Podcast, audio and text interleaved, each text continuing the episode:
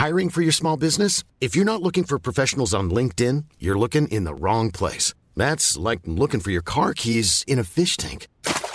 LinkedIn helps you hire professionals you can't find anywhere else, even those who aren't actively searching for a new job but might be open to the perfect role. In a given month, over 70% of LinkedIn users don't even visit other leading job sites. So start looking in the right place. With LinkedIn, you can hire professionals like a professional. Post your free job on linkedin.com slash people today.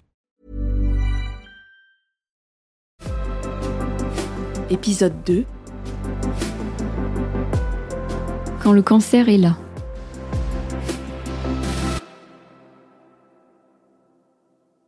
Ensuite, il y a ce moment de l'annonce aux proches. Mon père, il l'a très vite compris. Ma mère, c'était plus compliqué. Je la sentais très fragilisée par tout ce qu'on avait vécu juste avant, pendant la maladie de mon père. J'ai tenté de lui expliquer les choses en douceur. En fait, j'ai essayé du mieux possible de la préserver, de sembler bien devant elle, autant que je pouvais. Je voulais pas l'inquiéter. Pareil pour mes frères, ils se sont effondrés quand ils ont su. Mon grand frère répétait en boucle au téléphone Pas toi, pas toi, pas toi. C'est là que j'ai pris conscience que ce qui allait suivre n'impacterait pas que moi.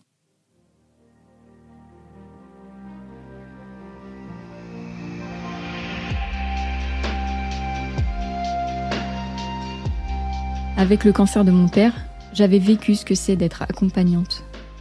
C'est terrifiant. Parce qu'on est totalement impuissant. On vit au gré de la personne malade. Et si la personne va bien, on va bien, on y croit, on est plein d'espoir et on peut soulever des montagnes. Si la personne est mal, tous les espoirs s'effondrent. Pour mon père, ça a été très dur. Ça a pris beaucoup de place pendant trois ans. La maladie, les hospitalisations, les interventions chirurgicales. Je voulais pas infliger ça à nouveau à ma famille. Dans l'idéal, j'aurais voulu me faire toute petite, m'effacer. J'ai essayé de l'annoncer en faisant bonne figure, même à ma meilleure amie. Parce que le cancer lui a déjà arraché son père quand elle avait 13 ans. Après, à part les amis très proches, il euh, n'y avait pas grand monde à prévenir. J'avais pas de cercle professionnel, donc euh, bah, ça s'était réglé. Je ne m'étais pas encore fait de nouveaux amis depuis mon déménagement dans le sud. Et je n'en parlerai pas sur les réseaux sociaux. Aucune photo de moi ne laissera entrevoir ce qu'il m'arrive. Je sais pas pourquoi, et je saurais pas comment l'expliquer aujourd'hui, mais j'avais honte.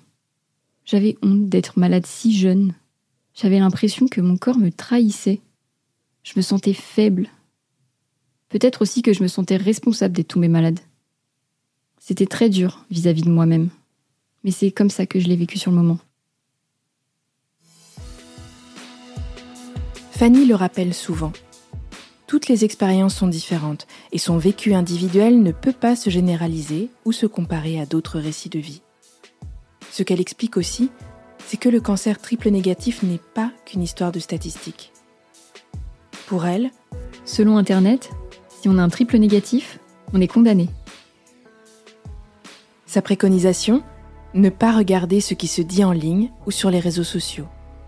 Entre les fausses informations, les discours pessimistes et les personnes négatives, difficile parfois de faire le tri, surtout dans ces moments de grande vulnérabilité. Au risque de sombrer dans la psychose, ce qui lui est arrivé. Elle se souvient Je m'en rends compte aujourd'hui c'était une perte d'énergie, une perte de temps. Un jour, mon oncologue m'a dit Le triple négatif ne vous condamne pas. Point. Il y a des femmes qui s'en sortent, et c'est ça qu'il faut retenir. On est des personnes, pas des statistiques. Son conseil Faire le tri, éliminer tout ce qui est négatif, et ne s'entourer que de positifs, de gens solaires et optimistes. J'ai la chance d'être très bien entourée. Il y a mon père, ma mère, mon copain de l'époque, qui a été un soutien incroyable, un véritable pilier. Je m'aperçois très vite que leur bien-être dépend beaucoup de mon état psychique. Je me sens déjà responsable de leur causer de la peine et de la peur après tout ce qu'on a vécu avec mon père. Je veux pas en rajouter. Je me dis que je peux pas me laisser aller. À la base, je suis quelqu'un d'assez pessimiste, fataliste. C'est terrible à dire, hein. Mais quand on m'a annoncé que j'avais un cancer, je me suis tout de suite imaginée morte. Je pensais beaucoup à mes frères. Je me voyais être la tata qu'on n'a pas pu connaître. Les deux premières semaines après l'annonce ont été difficiles à vivre, entre perte totale d'appétit et abattement. Mais après tout, beaucoup s'en sortent, donc pourquoi moi j'y arriverai pas?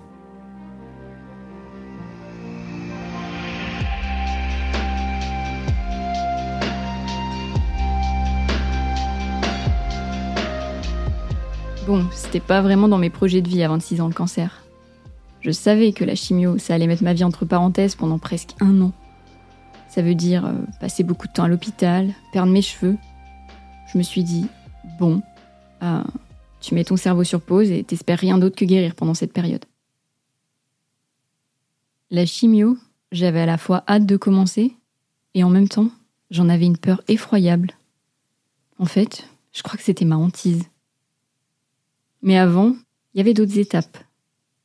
La préservation d'ovocytes déjà. Ça, c'est juste après le diagnostic. Et c'est pas anodin dans ma vie de jeune femme qui sait même pas si elle compte avoir des enfants un jour. Je peinais à assimiler le diagnostic encore très frais. J'étais dans une phase de peur de mourir et on me demandait de me projeter dans un moment où je pourrais potentiellement donner la vie. Je me serais bien passée de cette étape, hein. mais mon oncologue m'a pas laissé le choix. Je crois que j'en aurais presque voulu sur le moment.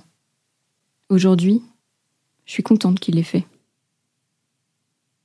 Parce qu'un traitement par chimiothérapie peut altérer la réserve d'ovaires de la patiente, il lui est proposé, en prévention, de congeler ses ovocytes.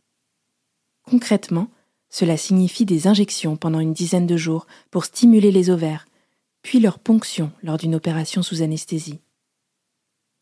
Les ovocytes sont ensuite congelés pour plusieurs années et seule la patiente peut décider de l'usage qui en sera fait. Le 1er juillet 2016, c'est l'opération. Il faut retirer la tumeur et toute la chaîne ganglionnaire sous le bras, du côté du sein malade. Et c'est après que j'ai commencé la chimiothérapie. Mon protocole, 16 séances de chimio, puis 33 séances de rayons. Je me souviens encore des dates. La première, c'était le 28 juillet. Qu'est-ce que c'est, cette fameuse chimiothérapie qui effraie tant Fanny? Il s'agit d'un type de traitement du cancer composé de différents médicaments. Ils sont le plus souvent injectés dans le sang pour qu'ils puissent se propager dans tout le corps. Le but de la chimio, c'est de cibler les cellules cancéreuses, quel que soit l'endroit où elles se trouvent, en les détruisant ou en les empêchant de se multiplier. Ce type de traitement, administré avant ou après l'opération, permet d'améliorer les chances de guérison. Mais comme ce type de traitement vise en priorité les cellules qui se divisent très rapidement, ce qui est le cas des cellules cancéreuses, il peut également affecter d'autres cellules saines qui se multiplient tout aussi vite. Celles des follicules pileux, par exemple, qui produisent les poils et les cheveux et qui, donc, provoquent leur chute. Alors, les cheveux. À cette époque, j'ai les cheveux très très longs. Et j'ai peur que ce soit trop choquant pour moi si tout à coup ils se mettent à tomber. J'ai consulté une socio-esthéticienne de l'hôpital. Son métier, c'est d'aider les patients à appréhender les chamboulements physiques provoqués par les traitements. Elle m'a conseillé de raccourcir mes cheveux, pour anticiper. Et comme c'est toujours plus sympa de franchir les grosses étapes en bonne compagnie, je profite de la présence de ma meilleure amie venue de Paris et on décide de se faire une petite session coiffeur toutes les deux. Je suis donc partie sur une jolie petite coupe courte. Elle, elle a voulu tenter le fameux tie and. Je me suis trouvée jolie. J'ai presque apprécié. Ma pote, elle, elle est ressortie avec un truc complètement foiré. Ça nous a fait rire. Et j'ai su qu'avec elle, le rire et l'insouciance existeraient encore, même malade.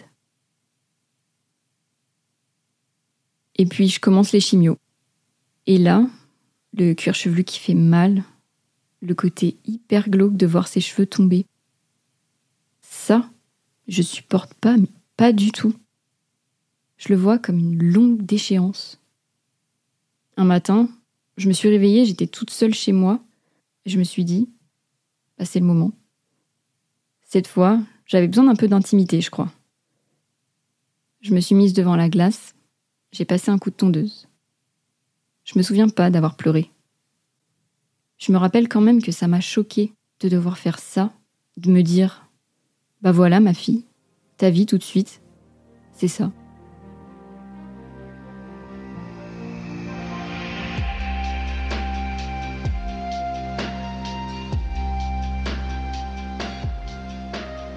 Après, je me suis retrouvée avec le petit centimètre de cheveux qui n'est pas agréable non plus. Quand on perd des petits cheveux d'un centimètre, ça se plante un peu partout comme des petites aiguilles. Et c'est mon grand frère qui un jour me dit Allez, je vais continuer le travail. C'était le mois d'août, j'étais entourée de mes proches venus pour les vacances.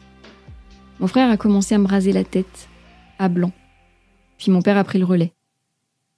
C'était important pour eux, je crois, de montrer qu'ils étaient là, qu'ils me soutenaient, qu'ils ne me lâchaient pas. Ma mère, elle n'a pas pu retenir ses larmes. J'étais triste de la voir vivre ça. Mais ils m'ont tous dit que j'étais belle, que j'étais toujours moi surtout. Ils étaient tous là, et on a rendu ce moment le moins triste possible. On a essayé, en tout cas, de rendre ça convivial, de tourner les choses en dérision, de faire des blagues. J'ai compris que l'humour, c'est le meilleur allié dans ces moments-là.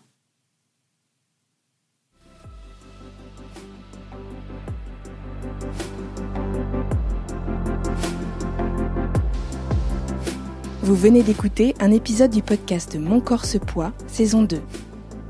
Il a été écrit et incarné par Fanny Rosa Viegas. Coécrit et réalisé par Delphine Pérezan-Roudil. Produit par Rochane Novin et Eva Dillet. Mon corps se poids saison 2 est un podcast Mademoiselle réalisé avec le soutien de Gilead. À bientôt pour le prochain épisode.